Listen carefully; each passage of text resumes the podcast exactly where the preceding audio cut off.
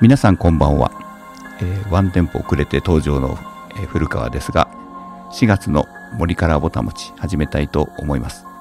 えー皆さん実はですねラジオ聞いてないでテレビにちょっとかじりついてるかもしれませんね。選挙速報がですねこの8時をパーンときっかりにですね NHK とかでじゃんじゃんやってるんじゃないかなと思うんですけども、えーこの、えー東京854でも選挙速報特番はですねやります。ちゃんとですね、9時からちゃんとやりますんでね、この番組などもずっと聞いていただけると、えー東久留米、清瀬、小平のですね、当確情報を、えー多分一番早く伝える、することができるんじゃないかなと思いますんで、えーぜひですね、聞いてください。聞いていただきたいと思います。で、ここのね、え整備会館もですね、投票所でしたね。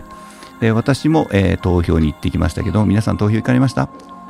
えーっと、国民の権利ですのでね、えーぜひ投票に行って、もう終わっちゃったからね、締め切っちゃったからね、今から言ってもしょうがないんですけれども、というわけで4月の森からぼたもちなんですけども、今日はですね、この番組のスポンサーをやってくださっている新未来の浅野社長にスタジオに来ていただいて、一緒にね、お送りしていきたいと思うんです。浅野社長、よろしくお願いします。よろしくお願いします。えーっとですね、そう今日浅野社長に来てくださったのはやっぱり一つありましてね、えーっと新未来さんとアトリエ古川、ぼあ僕ですけどね、えーっと一緒にやってる企画がありまして、えまあ、去年もやったんですけども、まあ、今年もやろうということで、えータイえータイトルがですね、森と建築を一緒に考えるっていうタイトルなんですよ。えーっとこれはね、まあ、僕がちょっと簡単に言ってしまうと森と木材をつなげていくっていうところをね結構重点的にやってるっていうかな。さらにまあ建築家とかそういう人たちに使ってもらおうというのをやってるのが新未来さん。で僕は、えーエンドユーザーっていうかな木の家を建てたいとか木の保育園作りたいとかっていう人たちの気持ちを聞いてえーそこから、えー手配というかな段取りし調達し森とつながる建築を作ろうとしてる、まあ、設計する立場。でこの、えー割と川上川中川下って僕ら言ったりするんですけども森に近い方が川上ね。で川上の近い方を、をまあやってくださってる新未来さんと、えー川下の方をやってる古川がですね一緒になって森と建築を一緒に考えるというのをですねちょっとみんなと一緒にやっていきたいなということで、えーやるんですよで、えっと、今日はまあその辺の話を中心にね、えっと、していきたいと思うんですけども、まあ一般の方からすると、森と建築って別なの？っていう人も多いと思うんだよね。木造建築だから木使ってるんだから、その森と関係あるんじゃないとかって、まあ普通の人は思っちゃうと思うんですけど、浅田さんどうですかね、その辺はね。そうですね、私もこの事業を始める前まではそうだと思ってたんですけれど、うんうんまあ、どうやらそうじゃないことが多いぞというのをやってから気づいたところですねる。ほど。その、どうやら違うぞっていうのって、なんだろう、端的に言うと、どんなことなんでしょうかね？そうですね、あのーもともと私がこの事業をかやる前はですね、うん。えーまあ、例えばの農家さん、うん。えー誰々の生産者が作ったキんャベツですよ、野菜ですよ、とうん。えーいうのこう顔見える顔の見えるような野菜ってあると思うんですけれど、うんうんうんうんこう木材林業でもそれができないのかなと、うんうんうん。えー思って始めてみたんですね。それをやろうと思って始めたっていうことね、浅野さん。はいね。うん。で、まあ、かつこう古川さんのようなこう建築家、設計者の方々がうん木,、木を扱うこうプロだと、うえー思っておりましたので、うんまあ、彼らが、えーうん消費者の代わりに、うんえー山から木材を仕入れてくるんではないかなと最初は思ってた。思っていました。でも、でも違ったぞってことね。まあ、少なく、少ない、数少ない方は古川さんみたいにですね、で当然できる方いらっしゃるんですけど、うんなかなかそうじゃないぞっていうのはややってみて気づいたところですね。なるほどね。まあ、あの、建築の設計をやっている人、あるいは、あの、住宅を作っている工務店さんの中にも、まあ、最近はエシカル消費ってね、ありまして、まあ、なんていうかな、ちょっと出所のちゃんとしたものを使っていきましょうというか、自分たちの消費活動で、例えば自然とか環境が破壊されたら、元も子もないよね、そんな風な消費活動には関わりたくないよね。っていう、まあ、消費者側のね、要は川下のさらに下っていうかな、えーユーザー側の人たちにも出てきてる。設計事務所でもやっぱりあんまりね自分たちが建築をやることで地球が壊れちゃったら元も子もないよねみたいな話がもう盛んに議論がされている。じゃあどうしたらいいのっていうところが意外とねつながってないっていうのはまあこれまた確かな話で、まあ、例えばあのそうだな皆さんよく分かってるね、一般の人もよく分かってるんでねやっぱり木を使うことは地球環境にとってもいいとかね。二酸化炭素を固定してくれて地球温暖化のためにも貢献できるとかね、うんうん。まあ、自然の素材だからあの要するにそのか持持続可能っていうねちょっと難しいこと。持続可能な、えーことに関われる。要するに森は育ってるからね。ちゃんとちゃんと成長してるからその成長してるものを使って建築を作るっていうのは資源を枯渇させないっていうことにつながるだから木を使おうみたいなね、まあ、そんな話。意外とね一般の人もよく知ってたりするんですよね。でじゃあうーん近くの自分のね家の近くの、えー森の木を使いたいなと思った時に誰に聞いていいんだかわからないっていうのは確かにあるんだよね。そうなんですね。それはあの一般の方は、まあ、そそのように思われると思うんですけれど、うん。でその代行者である、えー建築家さん、工務店さんが、果たしてそれができるかっていうと、そうでないケースも結構あると。そうね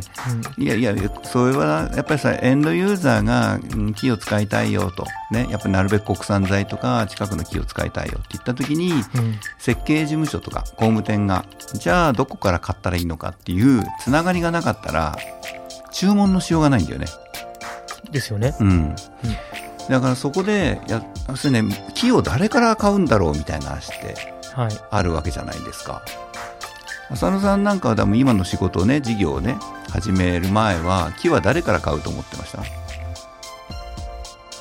わかんないですね。わかんない、あの、ホームセンターぐらいしか思いつかないですね。あそうそうそうホームセンターになっちゃったんですよ、はい。でもねうん浅野さんあの僕がまだ若い頃とかちっちゃい頃は、はい。街中に材木屋さんって必ずあったんですよね。今でも時々見かけるでしょ？うんうん。通りに面して木が立てかけてあってさなんか材木売ってますみたいな感じのねところが。あれいうのをねああいうお店が結構あったんですよ。それがまあここ20年ぐらい激減してるんですよね。うんうん。20年どころじゃないな。もう30年ぐらいの感じで激減してます。なんで激減したかみたいな話はまああるんですよ。ね、材木屋さんに行ってたお客さんって、まあ、一番大きくは大工さんなんですよ。ですよね。えー地元の大工さん。で地元の大工さんが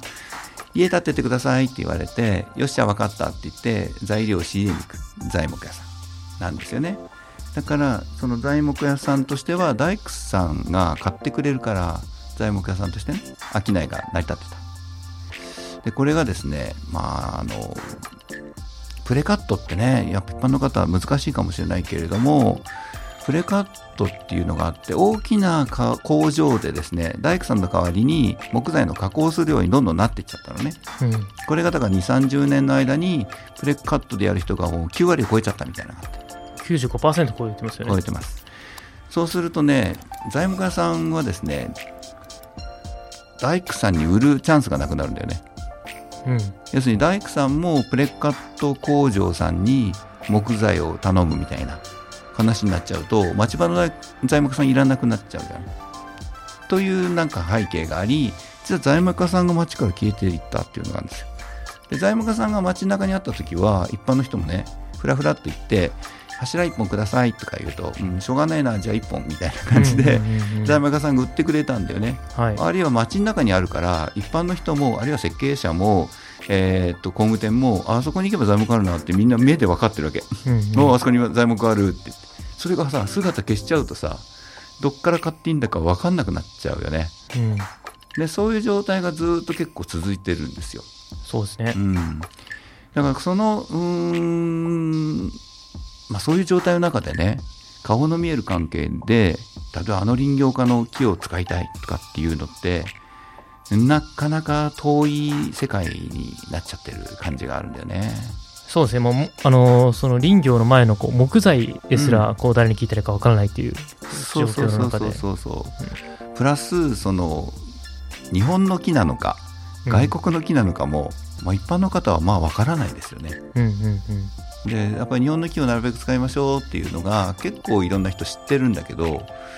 どれが日本の木なんだろうみたいなね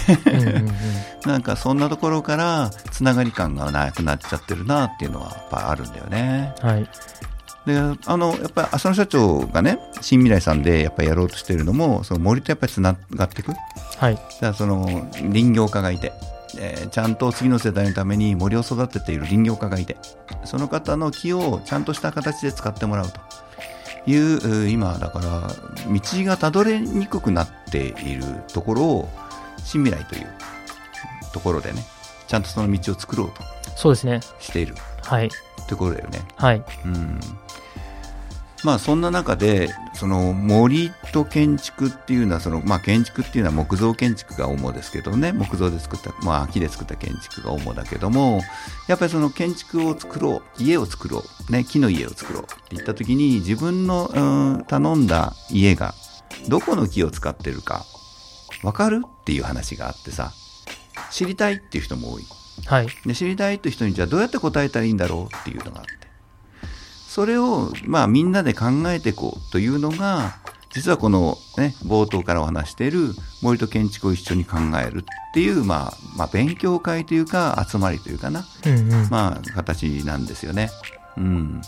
去年結構盛り上がりましたよね。そうですね。30名以上会場のご参加いただいた方がそうそうそう来ていただいて。定員15名って言ってたらねそうですね。30人あれよあれよと。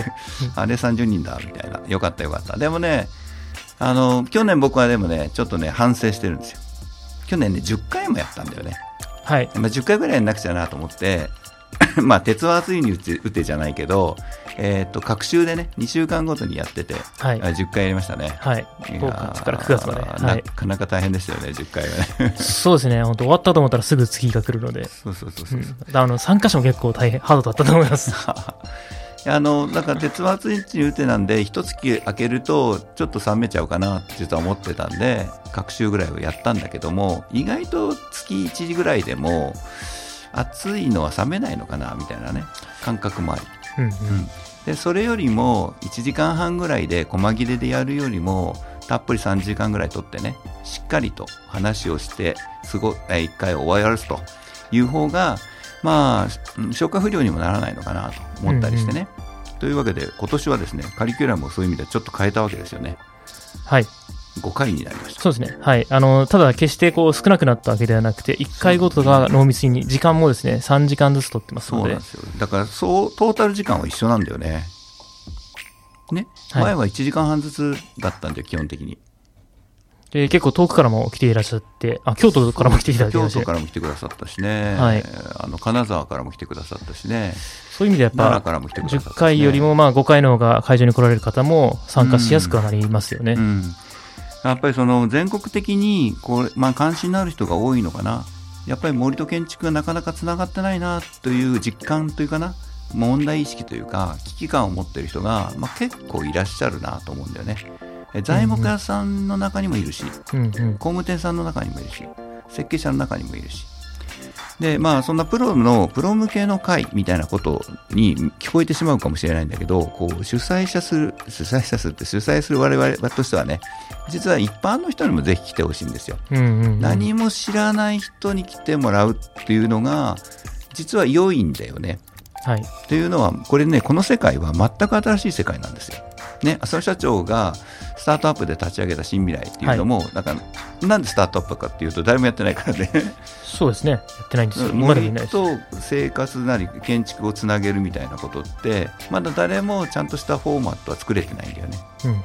だから逆に言うと、一般の人から見て、どういう思うみたいな、一般の人から見た言葉をね、やっぱり僕らは拾い上げていきたいし、それに応えていかなかったら、実は森と建築ってつながったことにならないんじゃないかなと思うんですよ。うんうん。だから森のことに関心のある人たちとかね、えー木造の木の家がいいいいなと思っている人たち、そういう人たちにも実はぜひ参加してほしいなと思ったりしていかないします。はい。えーというわけでですね、1曲目はですね、そろそろ1曲目をおかけていきたいと思ってるんですけど、1曲目は浅野社長のリクエストなんですが、ちょっと曲の紹介をお願いしてもいいですか？あ、はい。あのー私がこう起業する前、若い頃に聴いていた曲ですね。あのーミスタービッグのグリーンテイト 60s マインドです。曲はミスタービッグでグリーンテイト 60s マインドでした。なんか、浅野社長はいつもハードロックで攻めてきますよね。一応あの定番にしています。ハロックが定番ね。ネタが尽きるまでは。いや、いいと思います。はい。というわけでですね、その森と建築を一緒に考えるを今日はね、ご紹介しているんですけれども、えっ、ー、と、全5回のですね、内容をね、ちょっとご紹介をしてみたいなと思ったりしています。まあ、5月、第1回目がね、5月27日から始まるんですよね。はい。えっ、とね、投資でちょっと話すると、第1回が森と素材生産っていう話です。日本の森林とか森の話ね。それと、素材生産っていうのは、木こりさんですね。あの丸太を切ってくる人っていうかな山から木を切って丸太を作る人こういうの人たちを素材生産って言ったりするんですけども、まあ、その辺の人たちの話を聞こうということで次がその丸太から第2回目が6月17日、えー、それをですね製材して、えー、建築に使えるようにする人たちがいますこの人たちの話をしようとで、次がですね、第3回目は7月15日になりますけども、さっきお話したプレカットっていうのが木材利用というかな、森と建築をつなげるときに、ものすごく大きな、まあ、役割を果たすようになっているわけですよ。でそこの仕組みをうまく作ることによって、顔の見える関係をするというようなこととかね。で、4回目が、まあ、伝統から現代というか、木造建築ってどんなの？みたいな話を、基礎、基本的なところをね、えー、建築なんかわからない人にもわかりやすいようにちょっとお話ししてみたいなと思ったりしていたりします。で、5回が最終回で、まあ、非住宅木造って、まあ、大きな木造建築ね。大きな木造建築だと、やっぱりちょっとね、木材の使う量がちょっと全然違うわけだよね。えー、例えば住宅だと丸太を、うん、家一軒作るあたり丸太が30立方メートルとか40立方メートル使うんですけれども多分ですねあの大きな建築だと100200300100みたいなその桁の違うですね丸太を集めてこなくちゃいけないみたいな話があって、うんうん、でこれはあの、まあ、そういったことに果敢に取り組んでいる方を、まあ、招いて若い建築家を招いていったりするんですけども、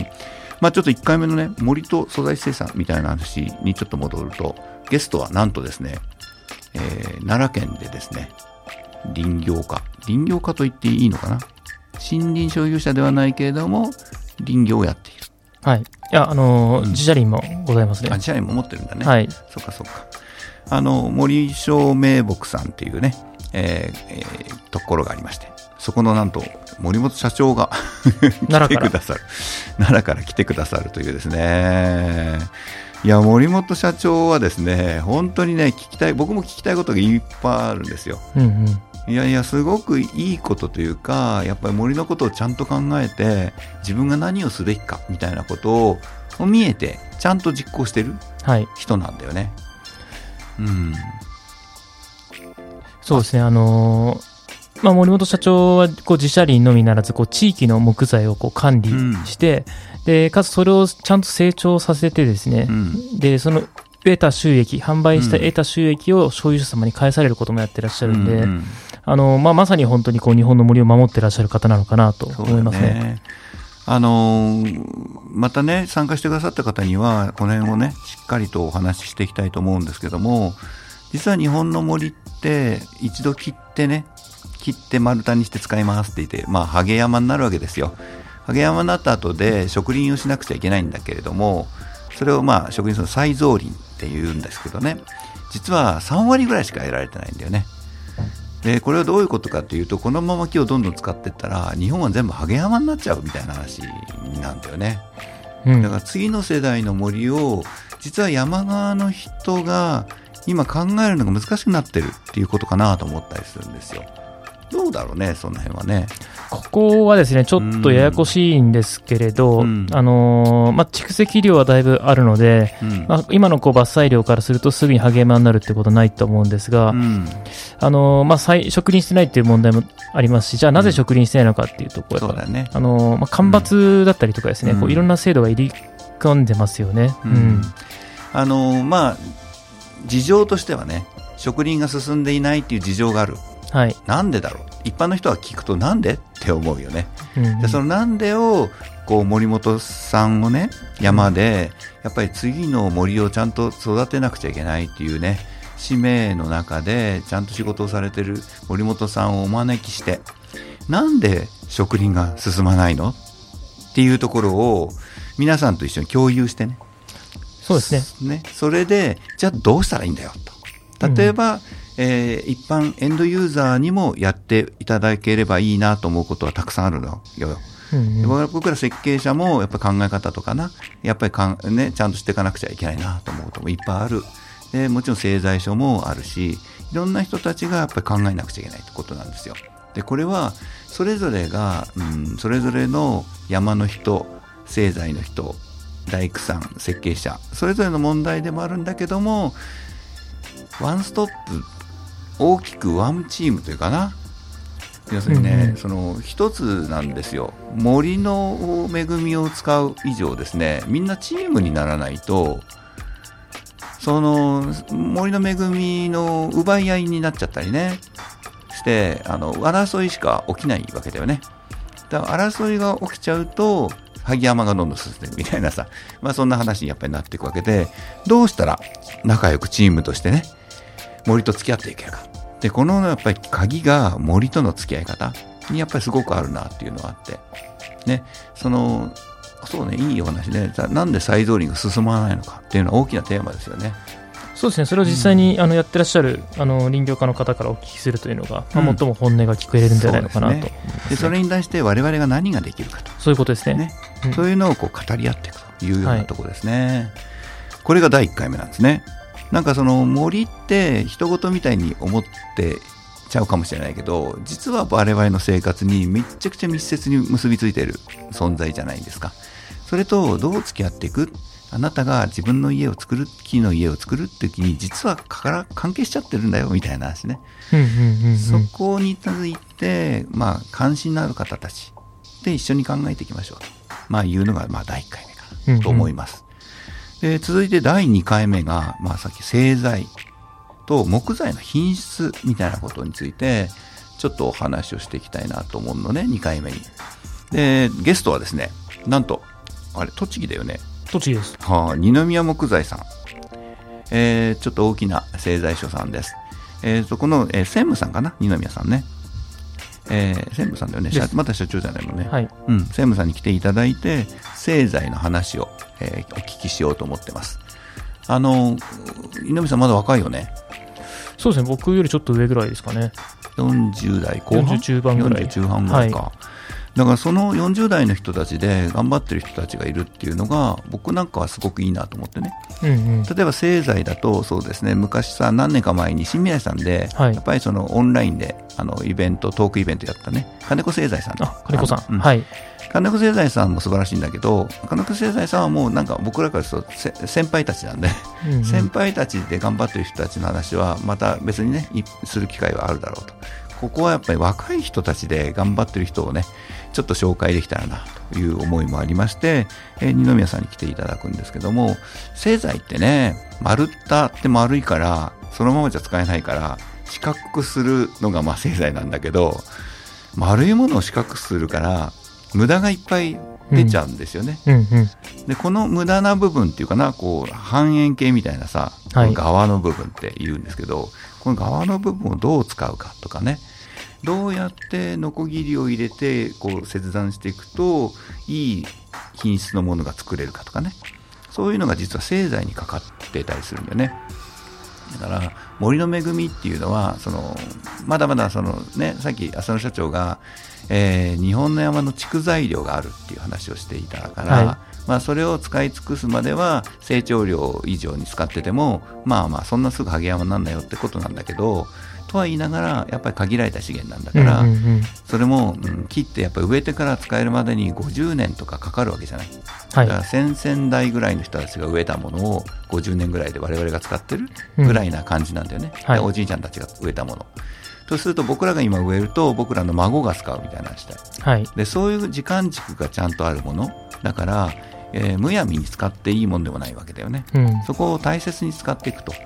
やっぱり、ね、僕二宮さんのところお邪魔してねお話を伺った時にその先代が我々の先祖が、そのおじいちゃんたち、ね、ひいおじいちゃんたちが植えて大切に育ててくれたものだからこれは無駄にしちゃいけない、うん、ってねこの専務さんが強く言ってたのよ、はい、その気持ちがあるかないかってすごい大切じゃないですか、うん。でこういう気持ちをちゃんと持った人たちのお話を聞くというのはねよしじゃあうちのところでもそういう考え方でできないかという話ができるはずなんだよね。でやっぱりその森と建築を一緒に考える時の一番重要なキーパーソンと言ってもいいのが僕は製材所さんだと思ったりするんですよ。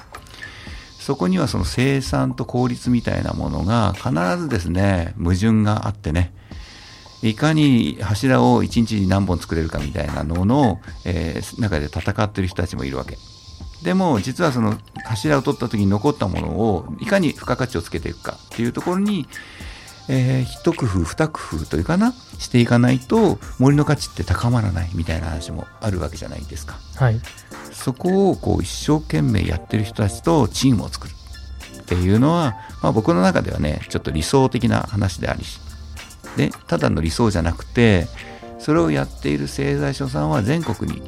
少なからずいるんだよね、うんうんうん、そういう人たちとつながれる場所。今回は代表して二宮さんに来ていただきますけれどもその他の頑張ってる製材所さんも紹介したいと思ってますのでそういう人たちとこうつながれる場所にやっぱりなってくると森と建築はもうちょっと近くなってくるんじゃないかな、うんうん、と思ったりするんですよ。はい、どうですか？そうですね、あのーうん、まあ、やっぱりその二宮さんもそうだし、まあ、森本社長ともそうだし、うん、こういかにその自分たちが使ってる木がどこから来てどういう収益構造で落ちていってるのかっていうのが分かる必要があるんじゃないのかなと。で、まあ、二宮さんからは、まあ、それができてる部分とできてない部分があると思うので、えー、その辺がなぜできていてなぜできていないのかとかい。うところを、あの現場目線でお伺いできたらいいんじゃないかなと思いますね。浅野社長すごくいいこと言ってくださってて結局ねそのボランティア森林整備とかボランティアで一生懸命やられてる方が日本全国にいっぱいグループあるんだよね。うんうん、でその人たちはボランティアで森をなんとかしなくちゃって言って、ね、下草刈ったり枝と落としたりね、はい、してるんですけれどもあのやっぱりボランティアじゃ済まないわけじゃない。それこそ持続可能な建築っていう話の裏には、ちゃんとそれで生活していかなくちゃいけないわけだから、えやっぱり収益利益がね、はい、まあなんかこう、あぶく銭みたいなさ、そういうなんとかマネーみたいなもんじゃなくて、実利益ね、うんうん、実利益としてちゃんと生活できるぐらいな実利益をやっぱり得ら得られないと、次の世代に伝えられないみたいなことがやっぱあるよね。そこのところって、やっぱり何かな、今まではブラックボックスだった面が多くない？うん、そうですね、うん、はい。ブラックボックスもわからないですよね。そう。うん、でも、わからないから、あいつ儲けてんじゃないかなとかさ、妄想が働くみたいな。うん、あいつだけ儲けてんじゃないかなとかさ、うんうん、なんかそういうところでいざこざがあったりすることも、まあまあ、よく聞いたりするのでね。いやいや、そんなんだったら、うちはこれでもこれで、こんなぐらい儲けてますってはっきり言っちゃった方が、実は仲良くなれるチャンスになるんじゃないかな、ね、うん、そうですね。はい。そんなことも思うわけよ。うんうんうん、そうですね、いいですね。その辺を、ブラックボックスをできるだけ透明化する？でね、はい、その透明化するの話の中に僕一つ重要なのはお金だけじゃないのよ、はい、どんなふうに汗をかいてるかっていうかさ。汗かいて働いてるわけですよ、製材所さんも一工夫二工夫しながら一手間二手間余計かけながら木の価値を上げようというその汗水を流してるみたいな姿をやっぱり見えてこないと。それは見えてきたものに対する価値じゃないですか。見えてくるものに対してお金が動く。っていうところでお互いなんていうかな納得づくでお金を払う。みたいな関係がやっぱりできてくるというのが健全じゃないかなと思ったりするんだよね。なんかそういうのがこう2回目の時にねもう一、うん、掘り、深掘りってかな、ちょっと深掘りできるとね。で、これはだからエンドユーザーの人にも、まあ、分かってほしいなと思ったりするような話だったりするんですよ。はい。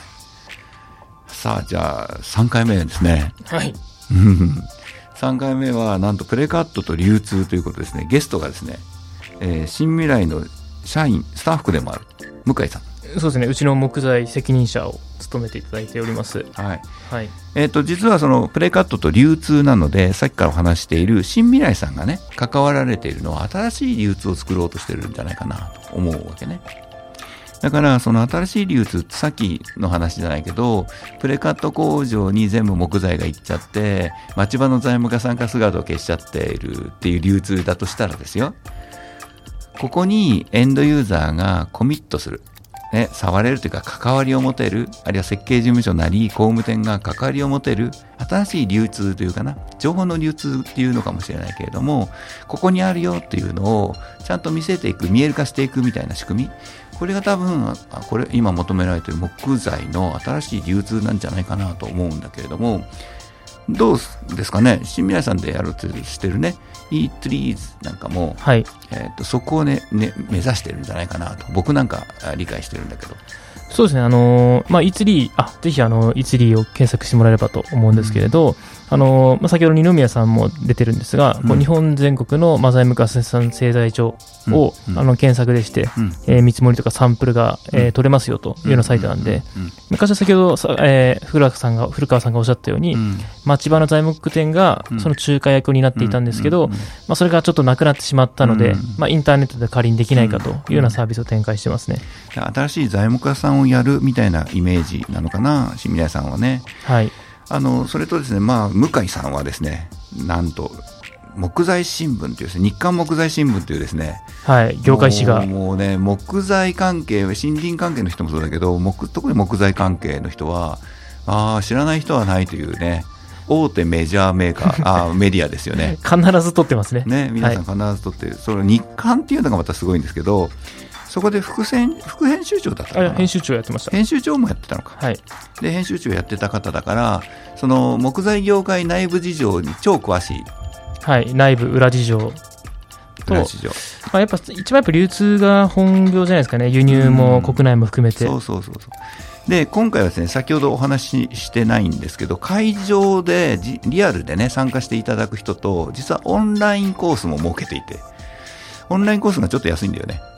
あそうですね。うん、はい。で、えっと、まあ、会場から3時間お送りするんですよ、オンラインで。で、実は会場に来てくださった方は、その後放課後 っていうのがあって、えー、っとですね、特典ですね。ちょっとだけあの参加費が高い分の特典、超特典です。例えば、先ほど森本さんにしても、二宮さんにしても、オンラインでは喋れないことが、まあ実は山のようにあったりしてね。まあそうなんですよね。それを聞けるのがリアル会場に来ていただいた方の、まあ、超特権かな。特に向井さんはですね、はい、本当に業界、本当に詳しいからね。そうですね。あの、木材業界の文春と言われている人でもあるので。怖い怖い。あの、本当に知ってます。あの、まあ、そんな向井さんのお話が聞ける貴重な回になります。第3回目です。えっ、ー、と、まあ、第4回目、えー、第4回目の話をする前に、1曲聴いていただこうかなと思います。えっ、ー、とね、2曲目は古川がちょっと、えー、選びました。えー、ザ・ビートルズで、えー、All Together Now。はい、聴いていただいたのはザ・ビートルズで All Together Now。ね、みんな集まれっていう感じね。実は今日ですね、イエローサブマリンっていうアニメを見てたんですね。あの中に出てきて、みんな集まれって、みんなこうね、ペッパーランドを取り返すんだみたいな、まあそういう時に流れた曲で、このね、だから森戸建築師の考えるはね、みんな集まれなんですよ。で、今回のテーマは、ね、うん、仲間を作る。はい。ね、森を生かすチームを作ると書いてます、ね、そうそうそうそう。さっきも話してますけど、チームが大切だなと思ってね、いるのよ。で、えっ、ー、と、あと4回と5回の話をちょっとして、そのチームの話をもう一回するんだけど、で、4回目がね、なんとですね、木造建築を語るという。ちょっとここの回だけゲストがまだ未定でね、うんうん、えっ、と、まあ、木造の建築って言って、木の建築って言っても、まあ、伝統的なね、日本の大工の匠の技を生かしたみたいな、えー、木の家ももちろんありますし、えー、今普通にあの建売りでも建売りなんかもそうなんだけど木造建築ね普通の木造建築もあるし、はい、まあ、作り方が全然違うんですよ。うん、でこの作り方の違いで木材の考え方がやっぱり変わってきたりするんだよね。でそれがまあ時代とともにどうやって変わってきたのか踏まえながら、えー、建築と森を重ね合わせて考えることが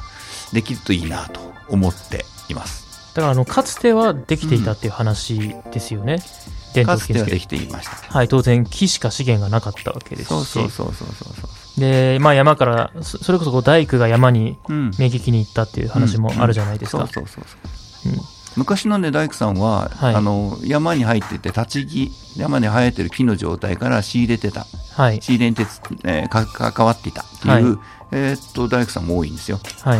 うん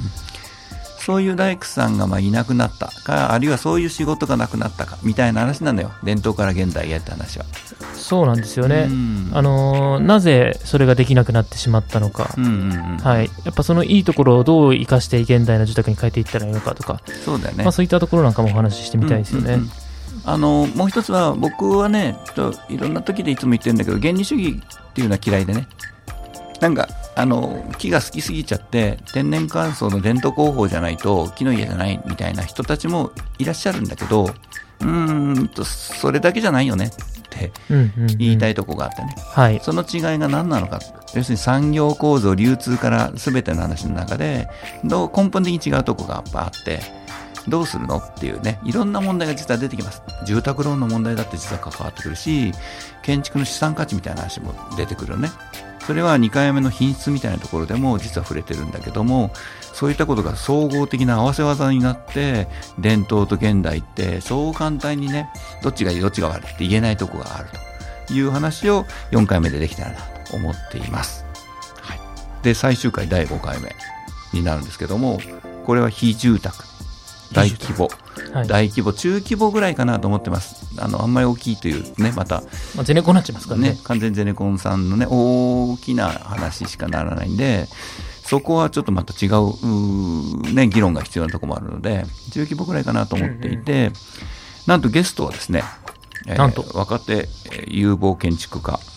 建築家です。大場さん、大場拓也さん。日建設計というですね、まあまあまあ、あ超メジャー、えー、建築設計事務所。組織事務所なんだけれども、一つ一つ手作りを丁寧にやると。設計をやっぱりやってる人たちが集まってるところ。まあビッグネームですけれども、まあそこでですね、まあその、普通は日建設計だとね、鉄筋コンクリートとか、コンクリートとかね、うんうん、鉄骨とか。まあビルですよね。まあああいうビルみたいなね。はいそういうまあ仕事のまあ設計というかな、建物設計をする人、チームが多いんだけれども、まあ、おばさんは木造ということで、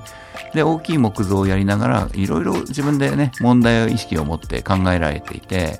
あ、こういう人が僕は組織事務所に現れたんだなと思ってね、なんかこう希望なわけよ。ね。さっきの伝統と現代の話で、下手すると伝統が否定されるみたいなこともあるんだよ。それは現代社会の中の生産性みたいなことを言っていくと伝統建築っていうのはめっちゃくちゃ相反することだらけなんだよ。で相反することだらけだから否定していいのかっていうとそうじゃなくてそこにこそそこにしかない木の生かし方とか本来の木の、えー、木造建築のね良さあるいは森とちゃんとつながっていく木造建築っていうとの、えー、と根本が実はそこにあるわけでそれ実は忘れちゃいけないんだよね。だから大きな仕事、どんな大きな仕事だって、森とつながっていることには間違いがないというかな。ね、俺は一緒じゃないですか。木造、木材を使う以上ね、うんうん、森とつながっているっていうのは、はい、まあ、どんな大きな仕事だって一緒なわけですよ。で、このおばさんっていうのはそこをこうつなごうとしてね、いろんな試みをされてる。でそのおばさんの話を聞きながら、えー、非住宅木造、ね、製材と修正材っていうようなタイトルで、第5回目最終回を、まあ、やっていこうと思ってるわけなんですけども、あの、いわゆる川上から川中川下にたどっていくっていう流れで1回、2回、3回、4回、5回と進んでいきます。で、えっ、ー、と、まあ、全部出ていただければ、それぞれの問題がだいぶ見えるんじゃないかな。だいぶ共有できるんじゃないかなと思っていて、もうさっきもお話ししてるように、その問題が実は山積みなんですよね。はい。一般の人があるいは設計事務所が工務店が近くの山の木で、ね、家作りたいんだなと思ってはいはいできますよって なんかねそんな簡単に言えないもんね。そうですね。はい、うん、目指すところはそこがはいはいってできるようになるってことかな。そうですね、まあ、今その問題が山積みになっていて、うん、その問題と問題が絡み合ってるというのがあるかなと思ってましてこれちょっとやっぱ気をつけたいなと思ってるのは、うん、あの1回からですね、こう林業の課題が出て、製材の課題が出て、流通の課題が出て、建築の課題が出ますよと。で、あ、みんな課題なんですねと。じゃあどれから解決していったらいいんですかみたいな、うんうん、結構木材系のシンポジウムはそうなりがちなんですよね。はいはい、大変なんですねと。えー、なんで、まあ、その中でも、こう、一本のこう軸線を通してですね、うんあのー、こういうアプローチで森から建築を一緒に考えると、解決できる方があるんじゃないかというのは、こう、導き出していきたいですよね。あの答えは一つじゃないわけですよ。ですね、はい、で今回僕はゲストとしてやっぱ選んでる人たちはそれぞれ皆さん自分なりにというかな自分のやり方で解決策をトライして、ある程度実行している人たちなんですよ。うんうん、だから可能性がない。課題だけ言ってね、はい、いや問題だらけですね。だけの話じゃなくて、えー、このゲストの人たちがこうやって解決してるっていうね具体的な実践を皆さんと共有できるっていうのが一つプラス、まあ、僕がいろんな全国を巡り歩いて、えー、実践してね問題を解決してた人たちの話もいくつかできると思うんでそういう話題も提供しながらただ問題があるだけですよではやっぱり嫌になっちゃうよね。つまんないよね。うん、はい。でちゃんとこう次の世代の人たちなりやいろんな地域で結構頑張ってる人いっぱいいるんだよね、うんうんうん、それはねめちゃくちゃ参考になるんですよだから材木屋さんなんかでも木が売れないんですよ木が売れないんですよってなんかぼやいてるだけの人もいるんだけどいやいやいやここの人のこの人はこうやってこんな考え方でこういうアイディアで結構木売れてますよみたいなね。木の価値をちゃんとつけてあの商売になってますよ。みたいな話って結構あるんだよね、うんうんうん、そういうのをやっぱ紹介しながらじゃあ自分の問題に振り返ってみてもらって自分ではどう解決していけばいいのか、まあ、消費者の人もじゃあ誰に頼むと解決できるのかっていうこともあるわけでね、はい、この人に頼んだらああそうか解決できるんだ。みたいな方ってあるじゃない、はい。ね、そこも含めてただただ課題があるだけよっていうで終わりにしたわけはないんですよ。そうですね、うん、そこを、あのまあ、建築家の立場、消費者の立場、まあ、それぞれでちょっと考えるきっかけになったらいいんではないのかなとは思いますね。そうそうそう。う。ん、あのそれが、まあ、解決の仕方がチームなわけじゃないで、浅野社長がさっき言ったように、川上は川上で解決してます。川中は川中で解決してます。川島は川島で解決してます。まあ、それぞれ解決してる人がいたとしてもですよ、繋がらなかったらダメなんだよね。それぞれが、単独では成立しないのが森の話なんですよ。そうですねはいマイク近づいてくださいね。はい、それぞれが自分だけでは解決できない問題がある。そこがそまあ、そこが難しいとこ。ろでもそれを解決するためにはチームなんだよね。うん、これチームしかないと思うんですよ。チーム、うん、チームだけでいくと、うん、ちょっと古川さん今おっしゃってるこうチームの定義にもよると思うんですけれど、うん、あの一地域だけのチームとかになってしまうと、うん、すごく枠組みとしては狭くなってしまうので、あのこのチームとチームをつなげていくようなこう情報連携っていうのは大事なんじゃないのかなと思いますね。あの、うん、今までいいこと言ってくださったんだけど一地域だけで完結できればそれは僕ありだと思うんだけど大体完結できないんですよ。はい。できない、ね、これが足りない、ありが足りない、ここは得意じゃない、不得意だみたいなのが製もないとかね。絶対ある、はい、絶対ある。そうすると、隣接する地域なり、あるいは全国的な情報のネットワークを作っていかないと、はい、大きなチームにならない。で、うん、これから僕らが実現しなくちゃいけないチームっていうのは、まあ、地域には根ざしてるんだけれども、地域つ、地域と地域がつながりながらね、有機的につながりながら、一緒の、うん、チームジャパンじゃないですけどね。大きく、ね、大きく言うとねチームジャパンかもしれませんけどね、はい、まあ、そんな形をやっぱり作っていくだからね、去年もだから全国からいろんなところから参加してくださったのがすごくよくてさ、はい。えー、今年はオンラインっていう枠もあるのでぜひですね全国の方に参加してほしいなと思ったりするんですね。はい。でこの番組は後でアーカイブしていろんなところで告知に使わせてもらいますけれども、えー、ぜひですね大勢の人の参加を、えー、っとお待ちしておりますということで参加の方法というのはですね今ですね僕のフェイスブックで上げてるだけなんですね。でもうちょっとしたら新未来さんのホームページでもえー、っと、はい、上げてくださるかな、はい、E3 の方では公開します、うんうんうんうんあとはこの森ボタのフェイスブックページも実はあります。この森ボタのフェイスブックページでも、えー、申し込みの仕方を、えー、っと告知させていただきますので、あるいは問い合わせしていただいても大丈夫ですよ。東京854に森からボタン持ちでそんなの聞いたんだけどって言ってメールをいただいても、えー、お答えできると思いますんで、で、そのチームって何かっていう話がさ、まあ、最近僕の話の中で言うと、東京中央木材市場さんってね、まあ、実名出してしまいますけども、はい、市場の役割って何だろうっていうのがね結構今議論をしていて、えっと、やっぱりそのエンドユーザーに見える化していかないといけないなっていうのが課題なんですよ。あるいはその、ね、新未来さんと東京町木材市場さんでコラボでね、はい、設計事務所がその入札、えー、製品製材の、まあ、直接買うってやつ、ね、木材入札調整できるみたいなこともやってたじゃない、はい、ああいうふうにやっぱ広げていくっていうかさ知られてまず知ってもらわないことにはチームになりようがないみたいなのがあっていろんなところでこう知ってもらわないとまず知ってもらうことが始まるみたいなことがあってね。そこでこうチーム作りみたいなものがさ生まれ、えー、作っていかなくちゃいけないなと。なんかそっちの方でも実は考えてたりして。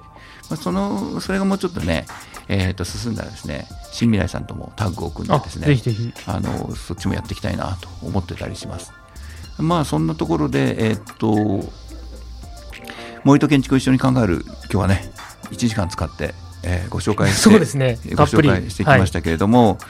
はい、なんかこうちょっと興味を湧いてもらえたら嬉しいなまあね参加してもらえなくても、まあ、今日の話の中で森のことに興味がある人がね、はい、あ森ってそういう見方もできるんだってちょっと思ってもらえたとしたらちょっといいなっていう感じね。古川さん、うん、いきなりぶっ込みますけど、はい、もしこのクルメラもしクルメラを見て参加したよっていう人がいたらなんか特典つけてあげたらどうですか？ああいいですね。クルメラ見て参加したよって僕のじゃあ本をじゃあ申請しましょう。いいですね。サイン付きで。はい、はい、えー、っと木の家に住もうという本を差し上げますのでこれ嘘つきませんのでというわけで最後告知をあるということなんで、えー、っと浅野社長から告知をお願いしたいと思います。はいありがとうございます。あの古川さんと一緒にやってる森と建築を一緒に考える5月27日からやるんですけれどあの当社の方でもトークイベントをやっておりまして、えー、E3 トークというイベントが、えー、5月18日の木曜日、えー、夜19時から皆さん仕事が終わった後から始まります。これはですね、非住宅建築家のですね、えー、越越先生という方をお呼びしまして、非住宅建築の、非住宅木造建築を建てていく、どういう課題があるのかというところを、これ完全オンラインのイベントで、えー、告知、えー、お聞きさせていただきます。